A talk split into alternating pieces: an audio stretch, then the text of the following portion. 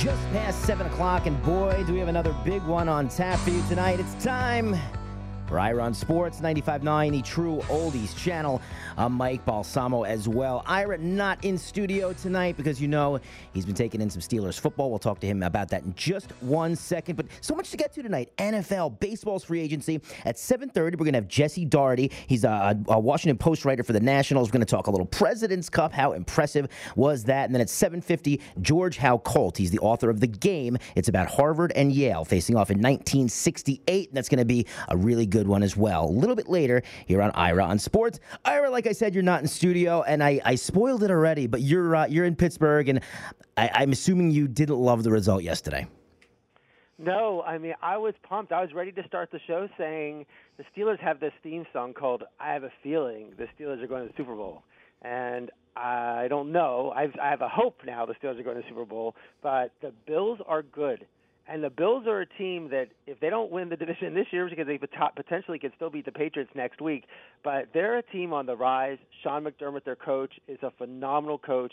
Um, they have their defense is four sacks, nine tackles for losses.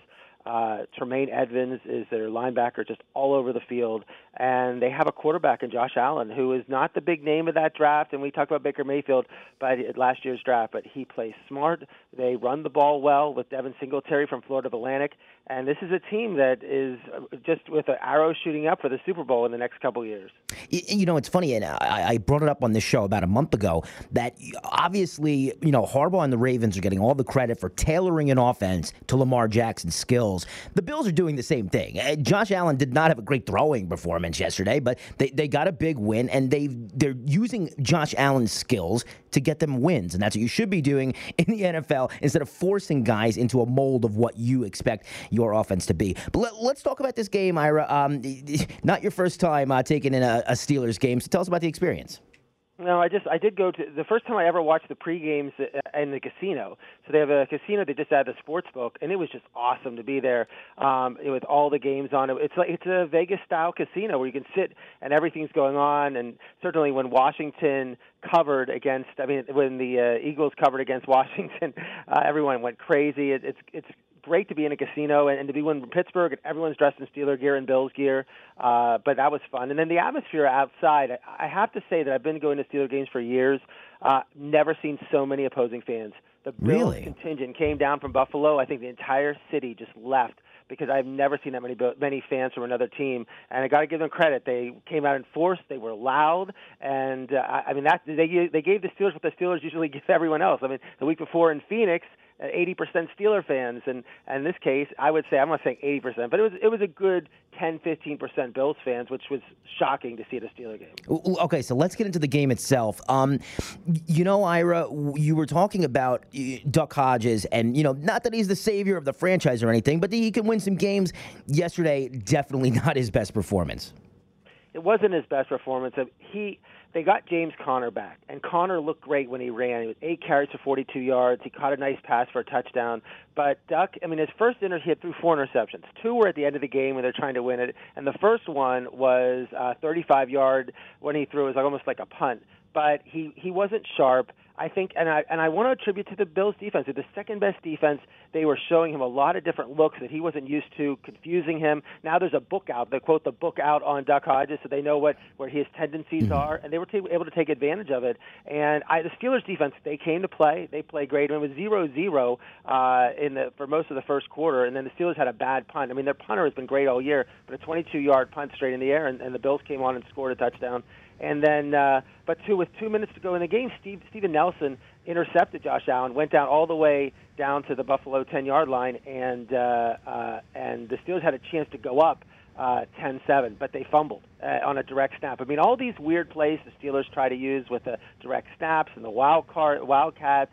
It, it sort of didn't work. I mean, when it works, everyone says, "Oh my gosh, the Steelers are so innovative and they're so great." But if it doesn't work, it's a disaster. And uh, that was that was a, that was a bad. I mean, they could have they could have easily taken the lead uh, at that time, and, and, and, and but they weren't able to. But uh, in the second half, the Steelers adjusted. I mean, they came out great. Hodges threw to Diontae Johnson for 29 yards, and they scored and went up 10-7. And then T.J. Watt, who was all over the field. I know J.J. Watt is the Defensive Player of the Year three times, tremendous, but his brother is now he has staked to be a defensive player of the year one of these one of these days. Maybe it's not this year, but he forced Singletary to fumble the ball, and they got the ball on the 43-yard line. But again, Duck was just not sharp. He just wasn't making those third downs. Everything that he was good in all the previous games uh, didn't, you know, did not work. Um, and but the Steelers got the ball back, and they ended up they were down. They were ready. They were, so they're up 10-7. They're driving down to go up 17-7. But this is the interception that Hodges threw. Just a terrible interception. I mean, they're down in like the 20-yard line, and the Bills run it all the way back to the Steelers 20. They ended up tying it, making it 10-10, and then the Steelers punt. They punt it back to uh, the Bills, and the Steelers play this song called Renegade, and they go by Styx, and it just they turn out all the lights in the stadium. Everyone goes nuts. The terrible towels. Well, right after Renegade came on, uh, Allen threw a 60-yard pass uh, to Josh Brown for uh, um, 60 yards, and and the the Bills then ran on for a touchdown, make it 17-10. Steelers had their chances though because they drove down twice. Uh, once at fourth and seven on the 23 with like a minute and a half to go. Uh, Duck threw an interception on that play, and then the Bills had a chance to run the clock out, but they committed a penalty, which gave the Steelers another like minute to go and try to get because they used their two timeouts. And again, they go down to like the 36-yard line uh, and uh, and Duck threw another interception with no time left. So I mean, the Steelers were trying to score. They had to, they couldn't kick a field goal. They needed to score for a touchdown.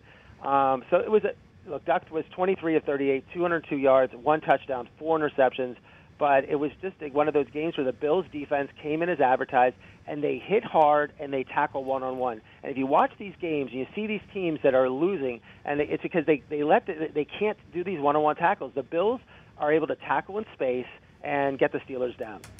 I, I, agree with everything you said there, especially about the, this Bills defense. They are really good, and Ira, I can't be the only one here that, that thinks that they're going to take out the Patriots next week, right? I mean, it's in Foxborough, and the Patriots are going to be favored, but I got a really good feeling about the Bills. I would. Uh, the Bills look great. The Bills really look like a team. I said I don't know if it's this year for them, but um, they their defense they just tackle so well. It, was interesting in the game. Uh, both Tremaine, as I said, Tremaine Edmunds, their star linebacker, and Terrell Edmunds, the Steelers, are brothers. And, I, and they have the Steelers have another brother, Edmunds' brother, who's a running back who didn't play in the game. So there was actually three brothers on the field, well, on, sort of on the field, but playing in the same game. Uh, but that was pretty pretty interesting. But uh, no, I think the Bills. I think the Bills have a very good shot against the Pats next week because the Pats are playing terrible and the Bills are playing great. So Ira, I got to ask. I think it was a four interception game that got Mason Rudolph put on the bench in favor of Duck Hodges. Now Duck does it. You think there's any shot they're going back to Mason Rudolph? No, not unless he has a terrible first half next week against the Jets. Um, there was a t- time in the game when he didn't look sharp, and people and he was warming up on the sidelines with Rudolph, and you saw that everyone like, oh, Rudolph might be coming in. But I, I think I don't think they're going to make the change unless he throws a bunch of. I mean, as I said, three of the interceptions were at the end of the two were at the end of the game. One was like a punt. So I just think I don't think the interceptions. The one interception was was the killer, and the other and it just but he wasn't sharp on some of his passes, and uh, and and it was cold, but it wasn't windy.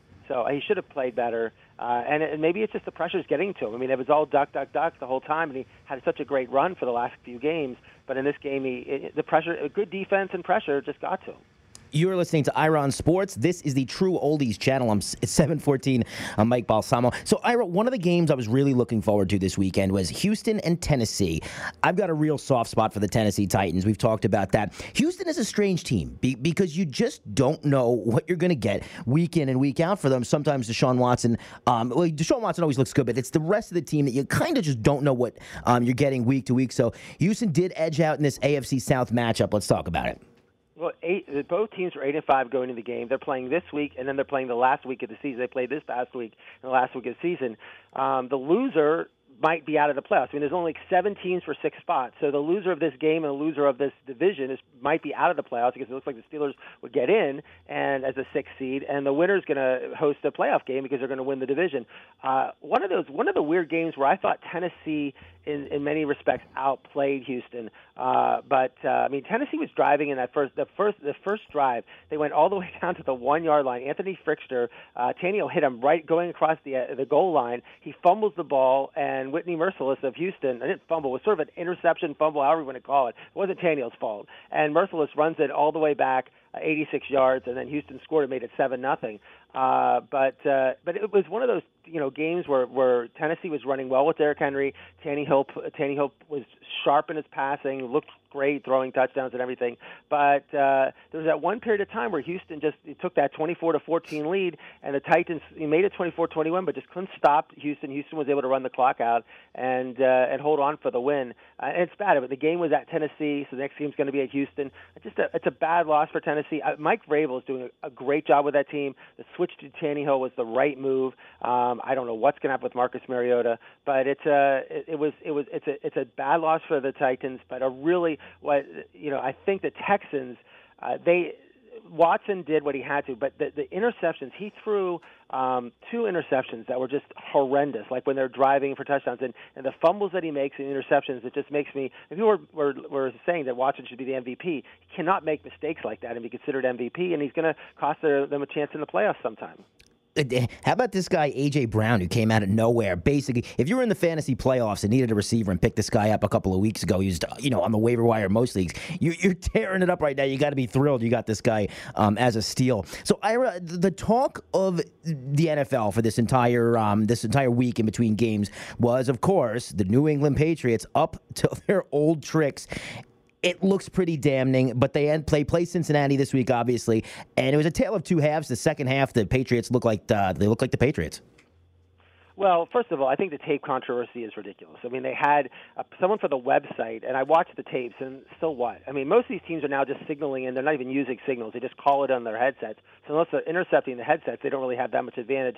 And the, they were filming something for the website for um, the advanced scout and showing what he does the advanced the people for the Patriots were all wearing Patriots outfits. They all had Patriots like on their logo, so we knew who they were. And they got credentials from the Browns, and then they were filming this guy, and and, and it was a crew that clearly was like they were not doing it uh, surreptitiously or in camouflage or anything. And then the Brown the, the Browns the Bengals guy comes over and says, "Look, what are you doing?" And he goes, "Oh, I didn't know we would do that. We'll erase it." But I can't believe that this was done. I mean, clearly, it was a mistake, and considering their past history of taping the sidelines. But I mean, I watched the tape, and it's like, oh, it's so dense. Who cares? I mean, it's a bunch of people. First of all, if you watch enough NFL games, you see the sidelines anyway. So I didn't. I think this was a whole much to do about nothing about this. I mean, they might. The NFL might do something to the Patriots, but it didn't appear to be like. I mean, everyone's making oh they're going to lose draft picks and Belichick's going to be suspended for a year. I, I don't think anything. It'll be just like a fine or something like that.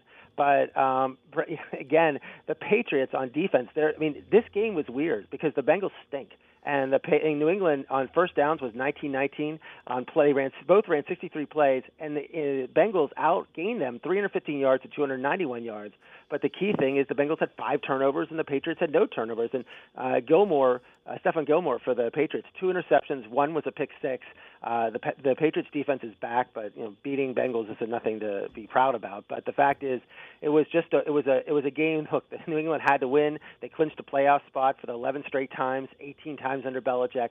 Uh, but it's it's going to shape up for this New England this New England Buffalo game uh, next week's going to be enormous. You know, you mentioned earlier about T.J. Watt potential, uh, you know, um, defensive player of the year. How about Stephon Gilmore the season he's having, and that uh, that Patriots defense does look good. Like you said, it's it's the Bengals. You're supposed to hold them uh, to 13 points when you play them. Denver and Kansas City. I, I got to tell you, I thought this game would be a little bit closer, Ira, but KC just throttled them.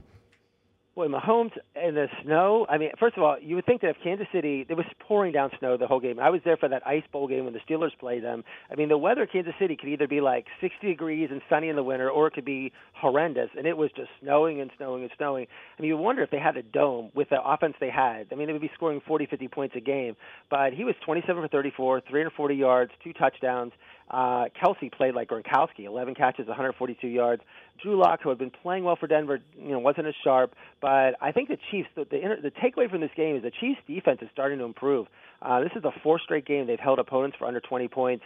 And again, look, they played a team they should beat. They fav- they're favored, and they easily won 23 to three. Didn't even make it look good. It wasn't even close. So Kansas City's trying to get that that second. I mean, they hope that New England loses, so they would jump into that uh, second uh, uh, um, spot in terms of with a bye. But uh, but Mahomes is playing well. He's healthy. I mean, everyone's concerned about his, his, his health from his his knee from earlier in the season. But KC looks like they're going, and I and I was impressed with the, how much it was snowing and how their offense was just fine tuned. Well, speaking of uh, Kansas City, we know we're going to uh, see them in the playoffs, and they are going to have to face these guys at some point. Probably it's the Ravens. This team is so exciting to watch. Lamar Jackson, it just he continues to impress me more and more every single week. I. We're going to talk about Joe Burrow winning the Heisman by the largest margin. I mean, I don't think they don't even I think have a vote for the MVP this year. I mean, Lamar Jackson's going to be by acclamation. I mean, it was, it another monster game with five touchdowns. This was on Thursday night, just destroying the Jets. Five touchdowns passing. He carried the ball 80, got 86 yards rushing. He broke Michael Vick's uh, uh, record of 1,039 yards. Um, the Jets had the second best uh, defense in the NFL against the run. The Ravens ran for 218 yards and now they've won 10 in a row. Uh, they're the AFC North champion, and as a Steelers fan, I'm nervous. I mean, I don't want the Ravens to be the the uh, win the AFC North like nine years in a row, but I'm. I mean, it was again. They looked very methodical beating the Jets, and and and they look good. I mean, they're again their defense is a little. Uh, defense gave up some points, but it was sort of like.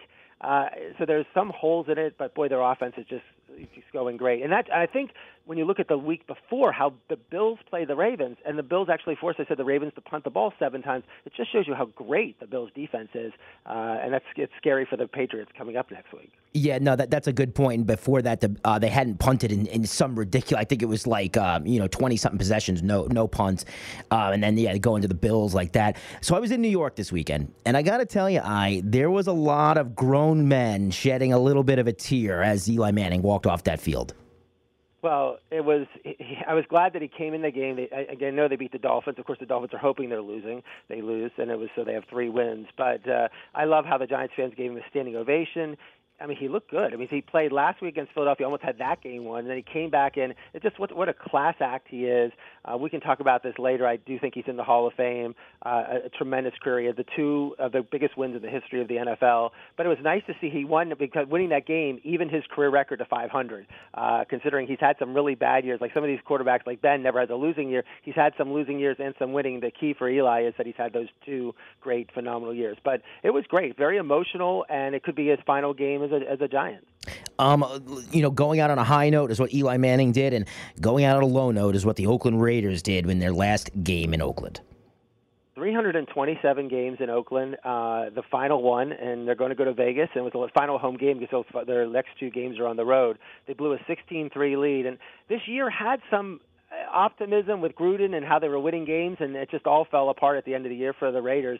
Uh, and I just know everybody in Vegas is excited. I mean, this is one of those teams where I think the Rams are opening a new stadium. They're playing poorly, and it's bad for ticket sales. Nothing the Raiders could do could dampen ticket sales like this. They didn't need to. They didn't need to win 60 60 0 this year to have everybody in Vegas excited about this team moving there. But I feel bad. that Oakland has been one of the greatest places. The, the fans of Oakland have supported this team.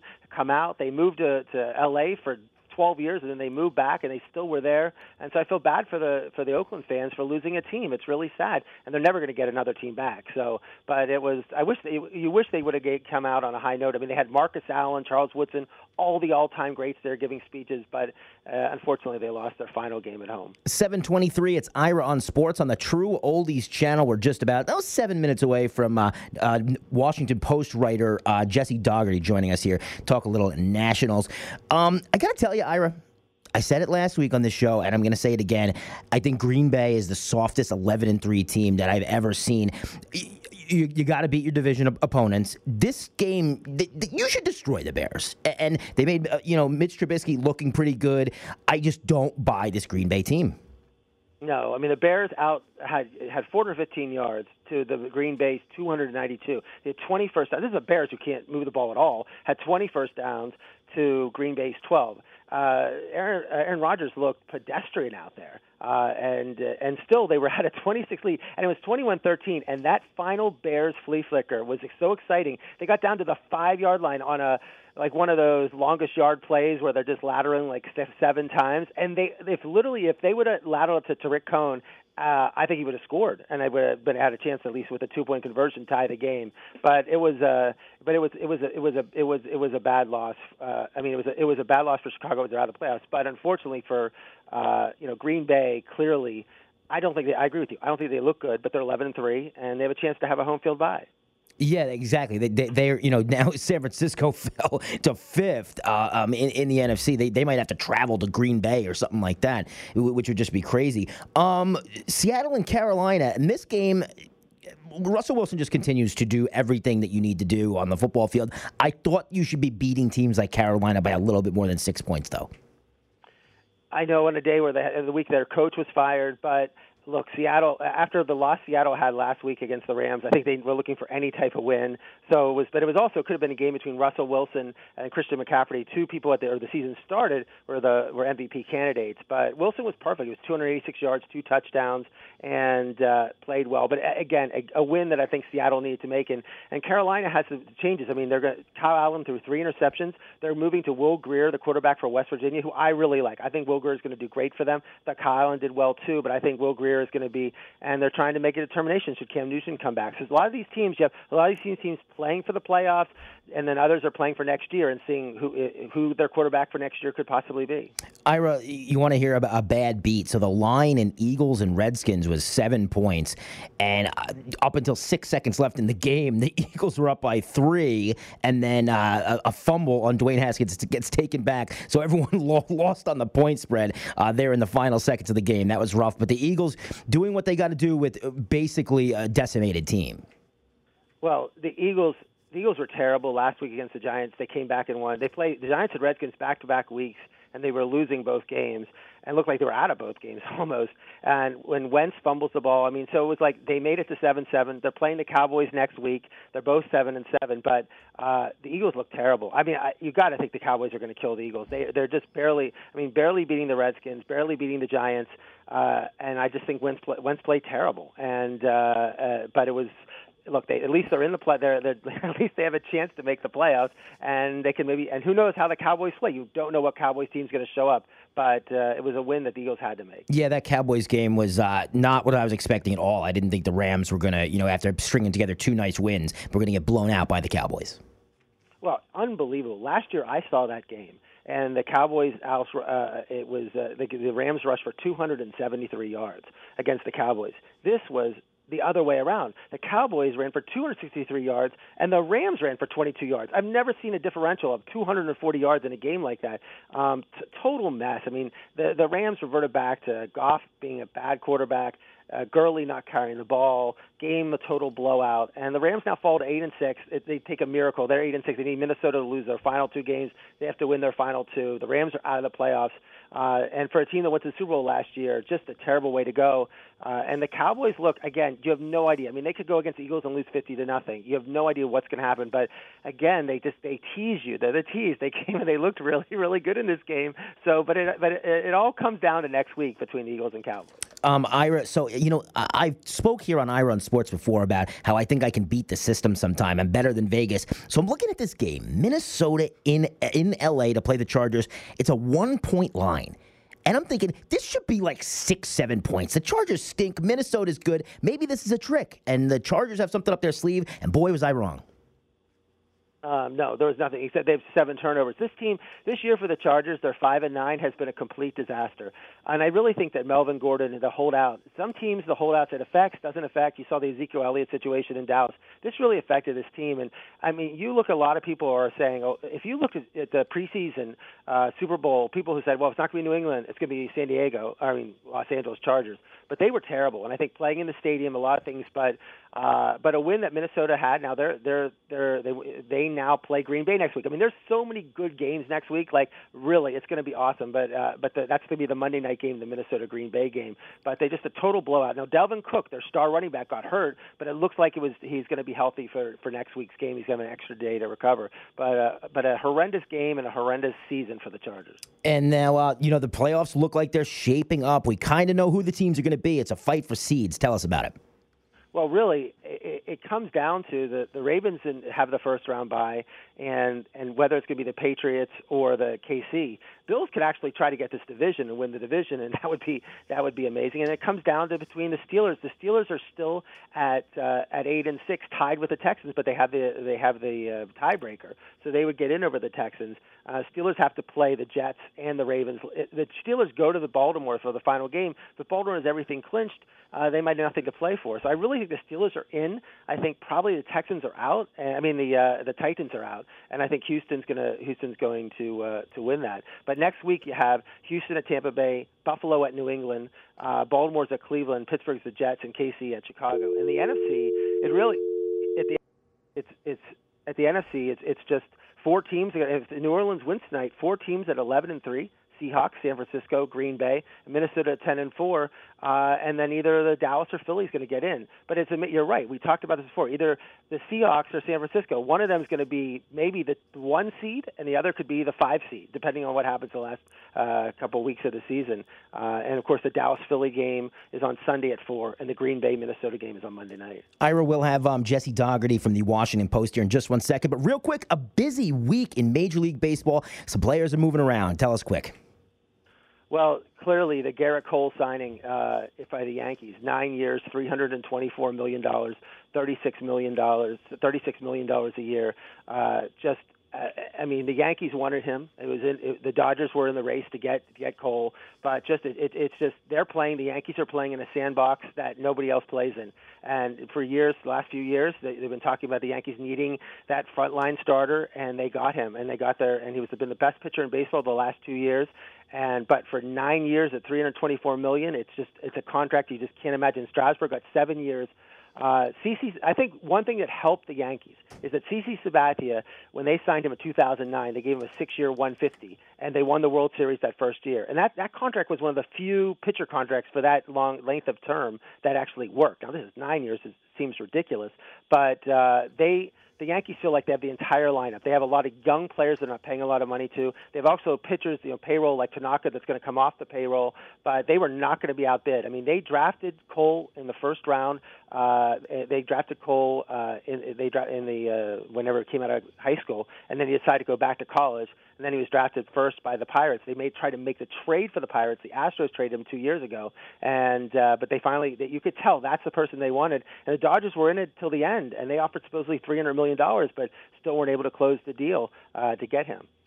You're listening to Ira on Sports, the True Oldies channel. It's 732. Having some issues connecting with uh, Jesse Dougherty of the Washington Post. We're going to try to get him uh, not not not able to get his phone um, queued up over here. Do, uh, there was a, a, ton of other moves. Well, but by the way, Ira, did you happen to see Gerrit Cole? Um, now that he's a Yankee, you got to be clean cut. He does not look like the same person with a haircut and no beard. Have you seen this picture?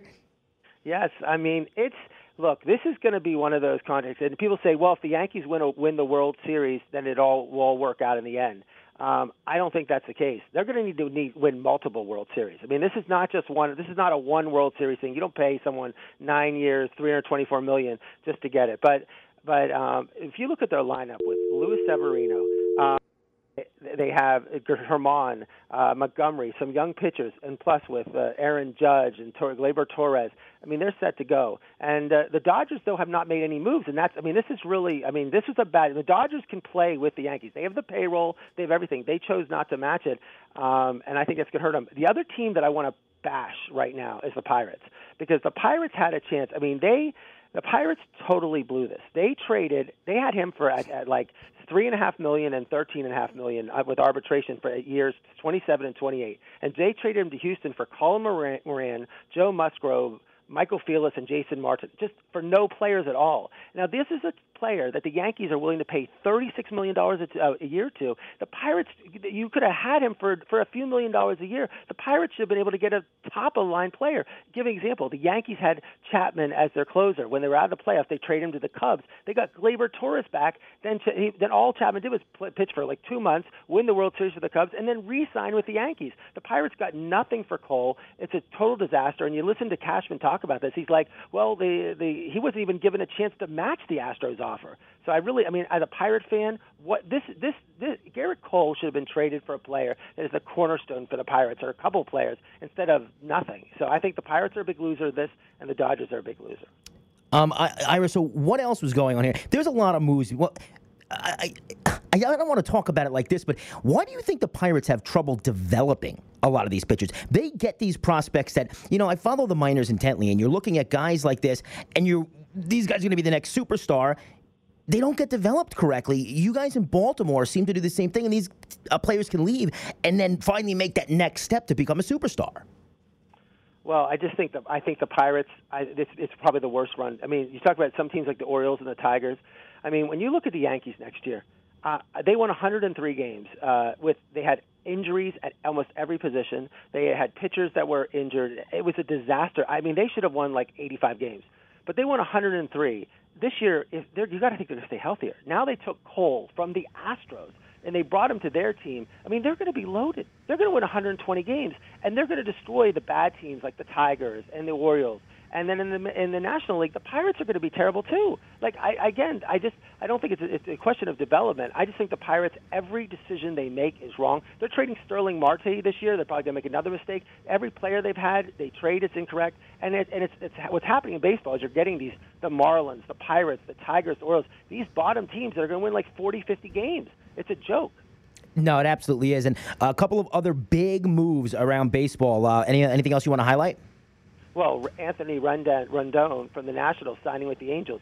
Uh, seven years, 245 million. The Angels then went and made, you know, again, Rendon was was supposed as a third baseman, the superstar for the Nat. The Nationals had the choice, Rendon or Strasburg. They chose Strasburg, and Rendon, who was a key to the World Series, goes with the Angels. Two seven years, 245 million. Um, last year he had 34 home runs, 126 RBIs.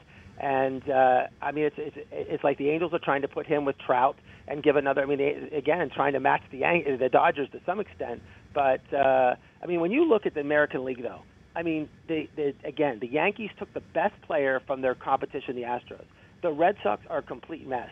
The Angels are just trying to get better. The Yan- there's no competition for the uh, Yankees at all. They're going to run away with the with the uh, with the American League. Now the National League is is a lot tighter and with a lot of opportunities from all these teams. But but the Yankees, I just can't see anyone within 20 games of them in, in the American League. Then the other big move was Madison Bumgarner. So uh, years ago, Madison Bumgarner won three World Series, most biggest clutch pitcher in that you could imagine. Last two years, he's had injuries, but some of the injuries were like from a dirt bike accident and then hurting his pinky on a on a ball. So it weren't like serious type injuries. He hasn't pitched that great the last year. Nine and nine, had like a three something ERA, but the, the Giants were terrible. But he signed a five year, eighty five million dollar contract to Arizona.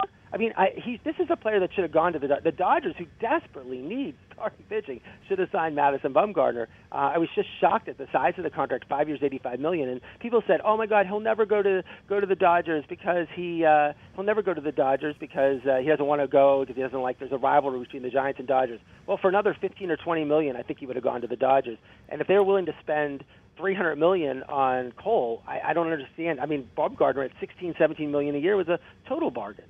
So, Ira, this is what baffles me about this one is you had Zack Greinke, and, you gave him to the Astros. And granted, you got prospects back. These weren't superstars, and, the Astros had a loaded, um, a, loaded minor league system. You got back Seth Beer, who's going to be, I, I, I, would think, an okay player. So you kind of downgrade. Why would you not have just kept Greinke from from the beginning? This one kind of is a head scratcher to me. The, The, the, Arizona is a mess. I mean, you have no idea what they're doing. They they signed. They're like the Marlins. I mean, the Marlins like, oh, we're going to be in it, then we're not going to be in it, and then they have their play Robbie Ray, who they think they're going to they're going to trade anyways. I have no idea what the what Arizona does. Um, but it's, I mean, again, some of these teams, you think that they know what they're doing, and I don't. I don't think they know what they're doing, and, and it's just a mess. And uh, I wanted to bring this up or just mention it to you. What would you have done if you were the Washington Nationals? You go with Strasburg, or would you have gone with Rendon? I think that I would have tried to do them both. these, these are billionaire owners, and they would do it. I think I think it was a team. I think I would have tried to br- to bring both of the players back. But I think Rendon. The more you think about this, I think he wanted. He's from the area. I mean, he's from Texas, but there's some some affinity he had to for the Angels and to go there. Um, and he made a comment. He goes, "I don't want to. I didn't want to play in Hollywood, which is ridiculous because it's in in Orange County. But again, when you go, look, when you play the East Coast, everyone watches your game. You come to the West Coast. I mean, people do not see Mike Trout play, so you are hidden in the fact that if you go, and certainly one thing to play for the Dodgers, the other thing with the Angels, which is sort of, you know, no one in the East Coast is, way, is watching baseball at 1 o'clock in the morning. You know, Ira, another move here that wasn't a free agent signing, but a real head scratcher to me is the Indians trading Corey Kluber, their ace, to the, to the Texas Rangers didn't really get a very good haul back in this one. So, uh, you know, I'm. I, granted, Corey Kluber's velocity's been down a little bit. He was mediocre last year, and I think just nine starts before breaking his arm. Uh, this one didn't make much sense to me, though. Is it a salary dump for a team that's, you know, should be looking to compete for a World Series? Um, again, that's the advantage the, the Yankees have the American League is a joke. I mean, who's their competition? Cleveland should it be a, a team on the rise? They're getting rid of their players. Minnesota last year they totally destroyed. The Red Sox are a complete mess. They were a mess last year. They have Chris Sale, who they don't know how he's going to be healthy or not. They have their two pitchers they pay sixty million to can't stay healthy. There's just no competition. And the one team you would look to say, boy, I think the Indians could give the Yankees a run. They're not going to give the Yankees a run. They're getting rid of all their players. It's a joke. The American League. I want to say I've never seen uh, in any. You, we were talking about the Golden State Warriors have an advantage over uh, over something. The Yankees next year, it's just going to be. They play these teams like 16, 17 times. They're going to be destroying everybody in, in the American League, and and and especially, I just I'm just I'm going to bet the over. I mean, the over the over under is like 101. I think it's a, it's the surest bet in sports that the Yankees are going to win over 101 games. It's 7:40. You're listening to Ira on Sports. This is the True Oldies channel. I'm Mike Balsamo. It doesn't seem like we're going to be able to get uh, Jesse Dougherty from the uh, Washington Post on, so hopefully we can uh, connect with him next week. Ira in golf. I was really excited for this President's Cup, and it was a good one. Oh, it was. Uh, um, it was unbelievable. I, I land I, I, I land the plane at uh, in in Pittsburgh to go to the game, and so this is a funny story. So I land and I go to the airport. It's like 10:30 at night. I'm flying Spirit, so I couldn't have I couldn't hear I couldn't have no Wi-Fi or anything. And I land and I'm like, okay, I got to you know see what's happening in the Presidents Cup for the final. It's Sunday, but it's Saturday night. And at the same time, so I've, I've won my laptop out and I'm watching the Presidents Cup, and my iPad I'm watching the fight, the Terrence Crawford fight. And and the one thing you got to do is you can't scream at the airport. And when Crawford got knocked down in the third round, I screamed. And then when they when Kuchar makes that putt, I scream too. And everyone's like looking at you, and I'm like, don't worry, I'm crazy. I'm just watching sports. but it was just, it was, it was. But this President's Cup was great to watch. I, I, I just think I love the format. I love everything about it, and the fact it was on in the evening, you can watch it. It was easier to watch. It, everything about it was great. It was, you know, as, I, we said before, 12 players on a team, uh, eight automatic picks, four others. Tiger Woods was a captain and a player. Ernie Els was an international captain. And the one thing, it's not like the Ryder Cup where they're all Europeans. This is all international, and usually America dominates this because these players are from China or from India and from South Africa and from Australia. Like they're not from the same area. Like the European players know each other. They play the European tour. These international players don't know each other. But Ernie Els did a great job. I mean, the Americans were like this humongous favorite in the, to win this, and you didn't know hardly any of the international players. But he used analytics. He was like a captain. He was rah rah. I, I, thought Els did did great, and so it made it interesting. And I think what so great about it was to see Tiger. I mean, Tiger came out that first day with Justin Thomas, and uh, and and he played the first two days in the in the foursomes. So there's one where you play the you play foursomes where you just play your own ball, or four that's foursomes is uh, where you play one player hits then you hit, and then four balls so you just play your best ball. But Tiger went out both days with with, Dustin, with uh, Justin Thomas and won, and he was carrying Justin Thomas. I mean, Justin Thomas was a disaster. I mean, on the four on the foursomes, Justin Thomas was hitting terrible shots, and Tiger was hitting these great recoveries. I mean, he looked uh, like the best player in the world, which he is probably right now in winning those first two days. But in that first day, the, the Americans they played five matches. They were down four one. I mean, it was it was crazy. and the international jumped up, and the second day, almost the exact same thing, where the where the where the international team uh, uh, um, took the took the lead when they had it. And then on Sat, the question was what was going to happen on Friday when they have the two. So America going into that was down nine five. Was actually not nine five. They were down six and a half to three and a half. And Tiger chose to sit out the entire day and people like, oh my gosh, why would Tiger sit out? But if you watched it, you saw that he was really involved with his team. And I think by sitting out, I think it was a smart move for him because it, it sort of gave. I mean, it worked for it worked, so it was a smart move. But I think it was a lot, if it, if Tiger was not the captain and this was like Freddie Couples that made the decision, people would have been on Couples. Like, how do you let how do you sit Tiger Woods after he's two and zero oh and looks like the best player out there? But I think it was a great move for him, and he was able to follow the action for those two days. And even though America was down nine to five uh, they were able to they were able to come back and, and make it 10-8. And the big story on that day was Patrick Reed, who is becoming a complete disaster on the on the tour. He was at the the, the Bahamas the Hero World Challenge, which is really a, it's a PGA Tour event, but it's not that it's not like the most competitive event you could imagine. There's like 18 golfers and it's fun. I mean, he was caught cheating twice by sanding off it by taking the sand off his club, and so people were were giving heckling him in Australia where the tournament was, where the where the President's Cup was. But it wasn't like horrendous heckles. But his caddy, who is his wife's brother, went into the, the and pulled a Steve Williams and went. But worse than Steve Williams, he went and punched the fan. Uh, and so then he had to take it off the bag. And Reed was just a mess and losing, and it was just I don't know what I mean. I don't know, but he came out for a singles and did well. But that was like the big story of the day. Uh, but and also the fact that uh, um, Fowler and Thomas were up they they were up they, uh, five to nothing. They were up at hole five. They had a five shot, a five hole lead, hole ten on a five shot lead to Leishman and, and Abraham Ancer, and they actually blew the entire lead. I mean, just bogeying every single hole the rest of the way, and they they only tied it. But going into singles, uh, Tiger, what, so Abraham Ancer goes, I want to play, I'm 3 0 and 1, I want to play Tiger. So Tiger goes, okay, you got me. And then he led off against Ancer and, and, and beat him 3 and 2. Reed won, uh, Dustin Johnson won, and Woodland won. And it came down to, uh, it came down, there was like 15, 12 Americans, and then Justin Thomas lost to Cameron Smith, which was a, which a really bad loss, and uh, in terms of that. But Kuchar ended up uh, uh, having a hole and then proving to win because you had to get 15 and a half points points. They ended up winning 16 to 14. But the takeaway that Tiger was tremendous. I think he was the, the players, the American players, loved playing for him. You could see how emotional he was. Um, and I think it sets up well for, for Tiger for next year and for golf. I mean, I think it was fun to watch this event, and I think it's going to make it more exciting in two years, or even for the Ryder Cup coming up next year. Um, I no, I, I agree with you wholeheartedly there. Seeing Tiger play like that, and, and just the way he interacts with with a lot of these younger guys, it's fun to watch, and it's great for golf, in my opinion. let's talk a little Heisman Trophy. Joe Burrow, it was a landslide victory, and I got to say, in my opinion, well deserved.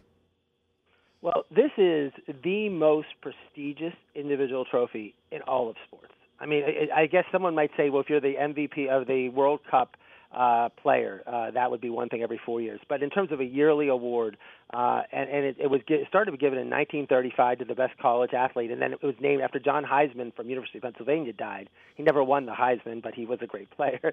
so he died, and they named it after him. Oklahoma's won it six times. A player. Ohio State players won it six. Notre Dame's won it six. Archie Griffin's only the player to win it twice, and it's primarily offensive. Charles Woodson won it for Michigan as a defensive and offensive player. Uh, but the best the defensive players ever finished was Hugh Green finished second for Pitt, and Manti Te'o from Notre Dame, famously the year that he had his issues, uh, finished second. But uh, um, it's interesting. There's two trophies given, one to the player and one to the school. And after like the last 10 years, you can't sell the trophies, but these trophies have actually been sold for like four hundred thousand dollars. Uh, and there's a whole story on ESPN, which if anyone has a chance to read it, it's great about what happened to OJ's trophy. There was a O.J. Simpson had a trophy that he then sold and for to pay his debts in terms of the lawsuit against Ron Goldman. But there was the trophy was there was a trophy that was in USC that was stolen and some guy uh, was was stole the trophy and was like a homeless person and living on the streets with the trophy for years. And then when he was put in prison for things, he buried it and then came out and then took the trophy back. And eventually, after like 15, 16 years, he returned the trophy. It's just an amazing story about how this trophy was all around Los Angeles on the streets and they actually got another trophy from the from the Heisman Foundation. So there's actually three OJ trophies. But uh, um, Burrow, a big win for him. It was the largest uh, victory in terms of he had he had um, 841 first place votes, and Jalen Hurts had 12 and Chase Young had six, and Justin Fields had 20. So it was a total runaway uh, win for him, and, uh, and and and he's probably going to be the number one player taken in the NFL draft. And now this this is the chance: is, is he going to win the national championship? Because no player has won the Heisman has won the national championship since we had the playoff format. Um, the only thing I take away I take from the Heisman though was I think Jonathan Taylor, Wisconsin, and J.K. Dobbins of Ohio State, two running backs, should have been there. I think it was a mistake. I mean, they both rushed for almost 1,900 yards, had 20 touchdowns. Uh, Taylor's run for more yards than any person has ever had in six years in the first three years, beat Herschel Walker's record. And I'm I don't know what this is. I mean, if they're only going to give it to, if they're only going to have quarterbacks and maybe a token defensive person, I don't know why they even have it. They should just call it the quarterback award because they're not going to award it to, I mean, Jonathan Taylor and J.K. Dobbins deserve to be in New York, and I think over uh, Hurts and Justin Fields. No, uh, that that's a good point, and of course, it has skewed heavily quarterbacks lately. Um, on that note, though, Joe Burrow, uh, the Bengals are going to pick first. are you in the Tua camp here, or are you Joe Burrow all the way if you're the if you're the Bengals? Well, I, I don't think Tua is going to be drafted early. I think his injuries issues. I think Joe Burrow is someone who keeps improving. He's from Ohio. I don't think he's afraid of anything. He he he gave his his acceptance speech. He talked about how he went to Ohio State. They he played for Urban Meyer. He didn't feel like he was getting a shot there at Ohio State, and then transferred to LSU. And I think he would relish the chance to go back to Cincinnati. I don't think this is a guy that I think he's someone who's like a perfect fit uh, for the Bengals and I think he's someone who's going to go there. I'm thinking I think they're looking for that. I mean, he he has all the skills. His accuracy is is is tremendous. His arm strength is there, and he and he shows how he can run with the ball, and he just keeps improving. I mean, you want someone who keeps getting better and improving. Uh, I think it's a I think it's a no brainer that the Bengals are going to take him number one. You know, Ira. The other, you know, way to go with that, and it's not the craziest thing. I, have heard quite a few, uh, you know, members of the media like us talking about the fact of it doesn't matter if you're the Bengals, you know, needing the first pick, you take Chase Young because he could be a, generational talent here. And you know, granted, quarterbacks are a little hit and miss, and they're saying, you know, Chase Young's going to be better than the Bosa's. Like, th- this kid's so good. Worry about a quarterback in the second round or trade up because you want Chase Young. Any, uh, you know, if you, if you're running the Bengals, any shot that you do that? No, I think I think Joe Burrow is almost a can't miss. I mean, I think he's. I think if you have a can't miss quarterback, you got to take it.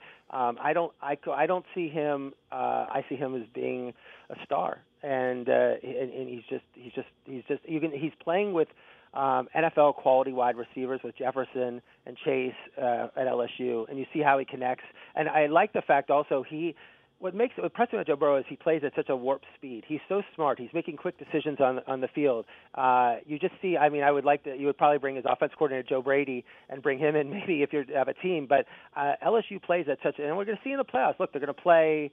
Uh, they're going to play Oklahoma, they're going to play Ohio State and Clemson, and, and one of those. So it's going to be exciting to see that. But I just think that he is he is he's the perfect quarterback for today's NFL, and I think he's going to have a great career. It's Ira on Sports on the True Oldies channel, 751. I'm Mike Balsamo. It's time to bring on George Howe Colt. He's the author of the game, Harvard versus Yale in 1968. George, thank you so much for joining us here.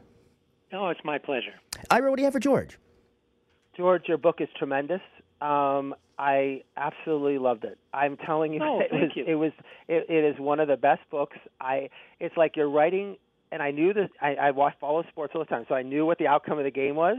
But as I'm reading the book about the uh, Harvard Yale game in 1968, I almost thought there was going to be a different outcome. That's how well you presented it, and I just thought it was it was absolutely uh, tremendous. And for anyone knows, it's one of the greatest games ever played at 1968 between Harvard and Yale. Um, talk about the rivalry a little between Harvard and Yale. The fact that they weren't the first two teams to play, they, Princeton and Rutgers were, but but over the years, how it really defined what football became. Well, yeah, uh, uh, as you as you mentioned, Princeton, Princeton and Princeton and Rutgers got there five years earlier, and Harvard and Yale have always uh, suffered a little bit by being the second uh, sort of second string to that. But really, for the next about 40 years, uh, which would take you through uh, the year 1900 and into the 1920s, Harvard and Yale dominated uh, the national football scene, both on the field and also off. They sort of invented the game. Uh, the college game as we know it today.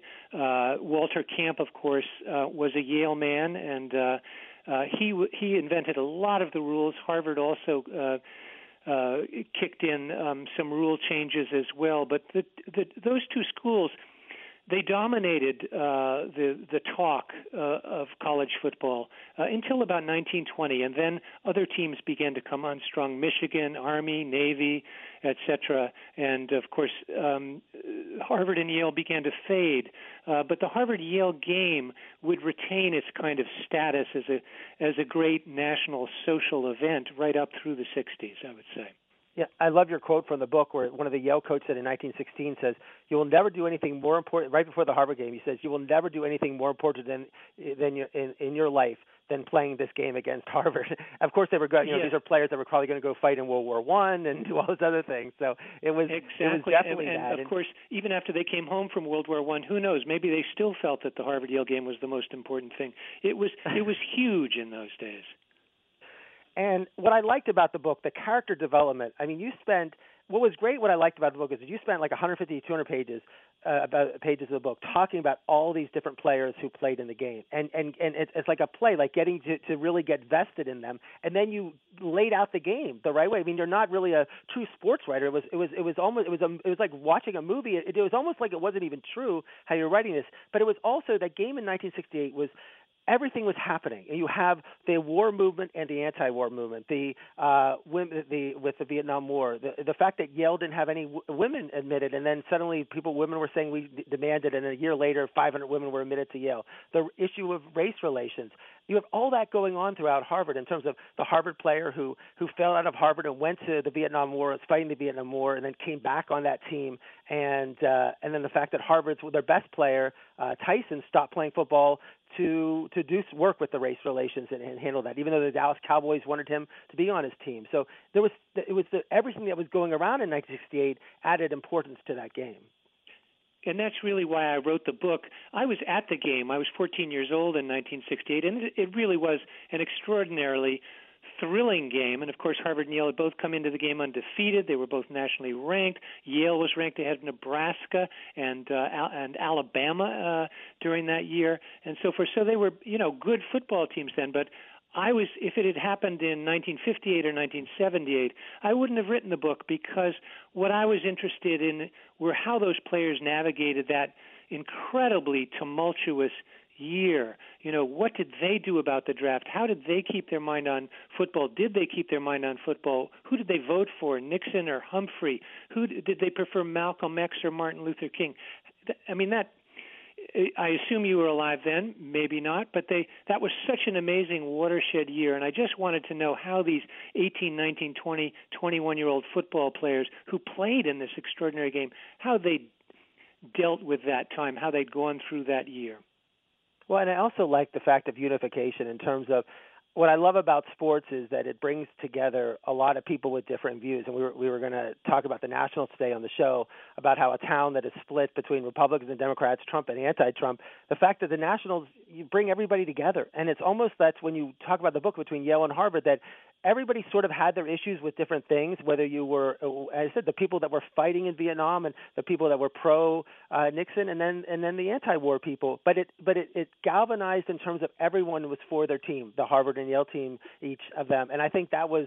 It's something of the power of sports, whereas we can actually come together as one like nothing more than just like fighting you know in a country but at least we're not fighting a battle we're just fighting sports and enjoying competition from from that. And i think that's what was neat about your book and how you how you la- layer that. And and and writing it people think about harvard and yale and think about these elite uh, uh, people that comes from elite backgrounds, and you mentioned how these players were not. I mean, the, the, the second string quarterback from Harvard, who was the star of the game, came from a town right next to Cambridge, but but grew up very poor and, and went there and became a star. And it, all the different people from the, the players from different backgrounds. Yes, and it was a, um, and that's what made the, the the fact that it was a tie so sort of deliciously uh, ironic uh, because here in the midst of this polarized time with all these different types of people, um, they they came together to uh, they didn't intend to, but they created this kind of uh, moment of I came to think of it as kind of like a miraculous truce in the middle of the year of a year that was so polarized. And of course, as you say, um, both on the teams uh, on the Harvard team, for instance, there was that player who'd come back from uh, from Vietnam. He served nine months leading a platoon in combat in Vietnam, and was very pro-war. And he came back and played on the same team as two guys who were members of Students for Democratic Society, radical anti-war group. But as they all told me, once they got to the field, all of those differences were totally forgotten and they joined together. And that was also true, of course, for their fans. These campuses that were so divided um, among students and, of course, between students and administrators and alumni. Um, they would all go out on Saturday afternoon and watch these two marvelous football teams play. And, you know, these hippies, anti war hippies, would be getting along with these very conservative Republican alumni, and they'd all be rooting for their for their team. So it really did bring together people and, and I think you know as you point out I think it still does that I thought it was so wonderful that the Nationals won the World Series this year. Yeah, and then you mentioned, I mean, the one thing about the game, and I go to a ton of sporting events. I was just at the Bill Steelers game. I've been to 50 World Series games, 50 NBA Finals games, Super Bowls. But when you describe this game, I wanted to be there at it. Like it would have been, like you were, you wrote how like it, Harvard was not supposed to be undefeated, but they happened to be undefeated. Yale was supposed to be great, and with this guy Brian Dowling, who who turned down USC, and they took O.J. Simpson instead, and and Calvin Hill, who we know is Grant Hill's father, but who went on to be a star for the Cowboys.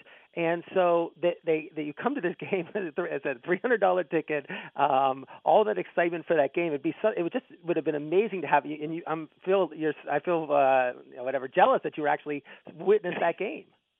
Well, I feel very lucky that I was there, um, and it's it's a game that I will remembered for a long time, and certainly um, will never forget. And of course, so many people, Harvard fans, five thousand Harvard fans left the game early because Yale got so far ahead. The Harvard fans essentially gave up, and then of course they weren't there to see Harvard score 16 points in 42 seconds to tie the game, and of course inspire the famous headline in the Harvard Crimson uh, that captured the emotional sort of tenor of the game, which was Harvard beats Yale 29 29. And of course, um, Calvin Hill, now that you mention him, he didn't really, he was so, uh, he thought that Yale had actually lost, and it wasn't until the following Monday when he read the Yale Daily News, the student newspaper that talked about the 29 29 tie, that he realized that Yale and Harvard had in fact tied. He thought Yale had lost because the Yale team and the Yale fans were so despondent.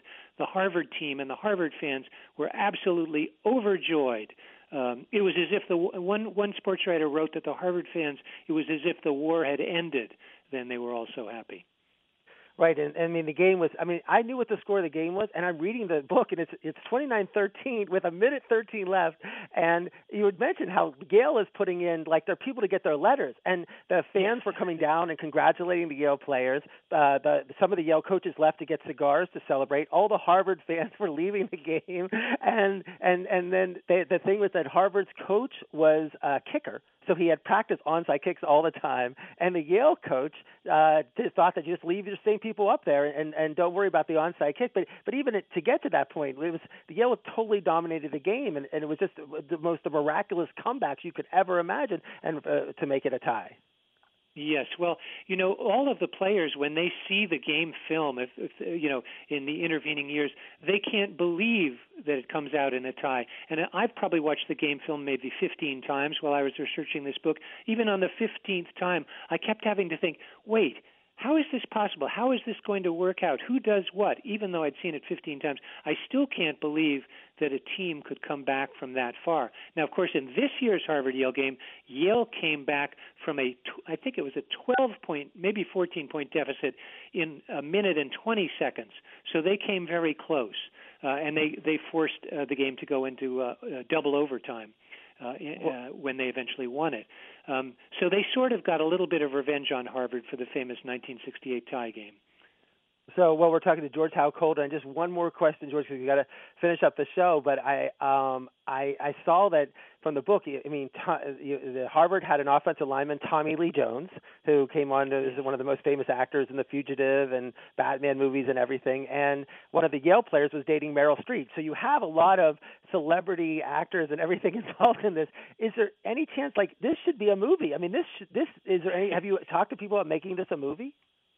Well, I uh, I I haven't. Um, I'm, I'm open to all offers. Of course, one of the I got the idea from a, the uh, there's a documentary movie that was made 10 years ago, 11 years ago now, about this very game. It's a wonderful movie. It's called Harvard Yale 29-29 by a wonderful documentary filmmaker named Kevin Rafferty. And in it, he interviews the players and they talk about what happened in the game.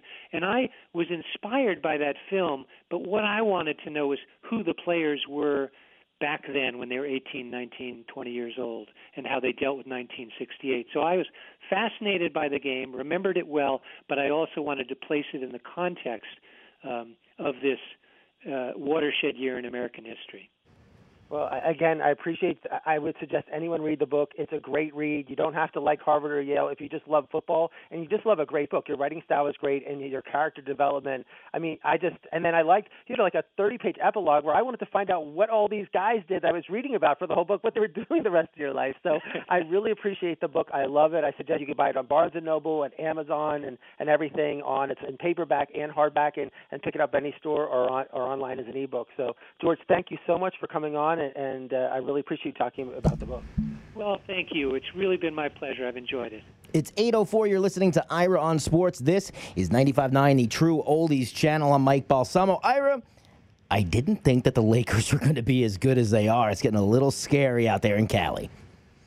I'll tell this: Lakers played the Heat this weekend. It was you know that LeBron has a good team when he plays in Miami. Yep. Because you remember when he played all those years in Cleveland, he would always get hurt, never play, never this. He never went to lose in Miami. Well, he played and he won. And this Thursday, we're going to talk about the NBA next week. I have some guests coming on. It's going to be great. But but this Thursday, the 24 and three Bucks have won 19 games in a row. Play the 24 and three Lakers in Milwaukee. And if you ever had a big game early this in the season, the two best teams in the league are playing on Thursday night on TNT. It's almost like a must-watch NBA game in December. It, it is crazy, um, and, and I'll definitely be tuning in for that one. Uh, what's going on in fighting, I?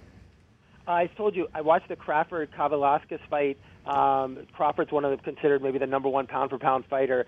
Got knocked down in the third. They didn't count as a knockdown, but it was a great fight. Uh, Kavaliauskas from Lithuania, and he ended up winning that fight. So it sets Crawford, Terence Crawford, up in the in the welterweight to fight anyone. And then after that was over, I mean, the UFC likes to start their fights, I think, at like 2 in the morning now because I, I then drove where I was going back in my hotel, and it's like 1.32, and I'm like, can I catch the, the UFC fights? And I got Max Holloway uh, lost. He was a featherweight champion of the world to Alexander Volkanovski in a, in a great match. I mean, Holloway had won 14 in a row, five straight defenses, and he hadn't lost since he, since he uh, lost to Conor McGregor in 2013. And then the main event on this UFC card, the 245, was Kamaru Usman, who's a Nigerian nightmare, beat Colby Cunningham uh, for the welterweight title. Another, I mean, it was a great match. I mean, each one had gone two, had won two rounds going into the final round, and Usman had was the latest knockout of a fight. He had, he knocked uh, Covington out with like 10 seconds to go. Uh, it was one, I think, the second or third latest in a UFC fight. But a great UFC card. I just don't know why they're starting so late. I mean, I, I mean, I know they're getting great attendance at these things who are watching it, but I mean, it, it did not finish till two in the morning. But uh, but again, McGregor. The big thing about the UFC is McGregor, Conor McGregor, the biggest star I think in in mixed martial arts and in boxing, is back on January 18th at 246 uh, UFC 246 on January 18th. Ira, before we go tonight, Saints Colts. You're getting nine and a half points if you're taking Indy. What do you like? You know, I like the underdogs in these games I, when they're so big. I just think the Saints are ready to go. I mean, I think they see everybody else. It's sort of like they watched everyone else is going to be 11 and three. They know that if they don't get, they don't win, they're going to they're going to lose that first round bye. Um, I think they're raring to go. I think the Saints are going to blow the Colts. I, Colts have been leaking oil. I think the four, lost four of their last five games. They play terrible. I really, I, I'm looking for a uh, blowout game tonight. And this is, there's no Thursday night game. There's three Saturday games, and there's a Monday night game next week, and then that's it. So we're done with all these midweek games. Everything's going to be. So season's almost over, but this is, I'm excited for tonight's game. I'm with you, Ira. I'll take the uh, nine and a half and take the Saints. I think the Colts are, uh, yeah, like you said, leaking oil is a good term for this team uh, right now. Ira, before we go, where you get, where you heading this week? I, Steelers Jets. I got to hold on. So we're going to go to MetLife and see if the Steelers can hang on for their season. And I'm excited. I haven't been to a Steeler game at MetLife ever. So uh, in New York, that's a stadium in New York where the Giants and Jets both play. But excited for that game. We are out of time. I want to thank George Howe Colt so much for stopping by. On behalf of Ira, I'm Mike. Let's talk next Monday night. It's Ira on Sports.